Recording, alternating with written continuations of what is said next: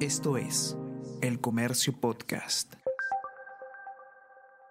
Buenos días, mi nombre es José Manuel Romero, periodista del Comercio. Y estas son las noticias más importantes de hoy, viernes 16 de diciembre.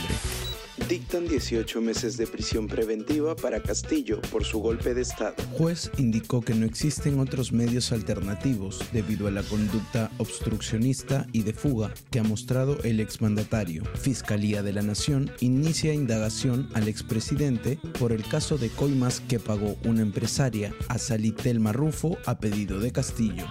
Siete muertos y más de 50 heridos en protestas en Ayacucho. Hubo enfrentamientos en el aeropuerto y varios puntos de Huamanga. El Ejecutivo decretó un toque de queda en 15 provincias de 8 regiones durante 5 días. Numerosos vehículos con manifestantes empezaron a llegar a Lima desde sitios como el Braem. La policía decomisó piedras, palos, machetes, botellas y hasta ondas. Gobierno rechaza intromisión de cuatro presidentes y llama en consulta a embajadores. Tres días después de que los gobiernos de Argentina, Bolivia, Colombia y México emitieran un comunicado conjunto en respaldo al expresidente Pedro Castillo y en el que desconocen el golpe de Estado que éste perpetró, la canciller Ana Cecilia Gervasi informó que decidió, en coordinación con la mandataria Dina Boluarte, llamar en consulta a los embajadores del Perú en estos cuatro países.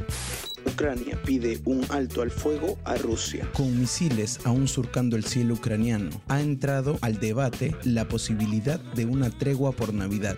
El lunes, el presidente de Ucrania, Volodymyr Zelensky, reiteró su llamado a las fuerzas rusas para retirarse de las áreas ocupadas de Ucrania, sugiriendo que el retiro ocurra en Navidad. Del Kremlin, hasta ahora, la respuesta ha sido negativa. Messi versus Mbappé, dos reyes que el domingo irán por la corona mundial. Leonel Messi y Kylian Mbappé, las estrellas de Argentina y Francia en Qatar 2022, lideran la tabla de goleadores con cinco anotaciones cada uno. Este domingo se enfrentan en la final con la Copa del Mundo y el título de máximo goleador en juego. El Comercio Podcast.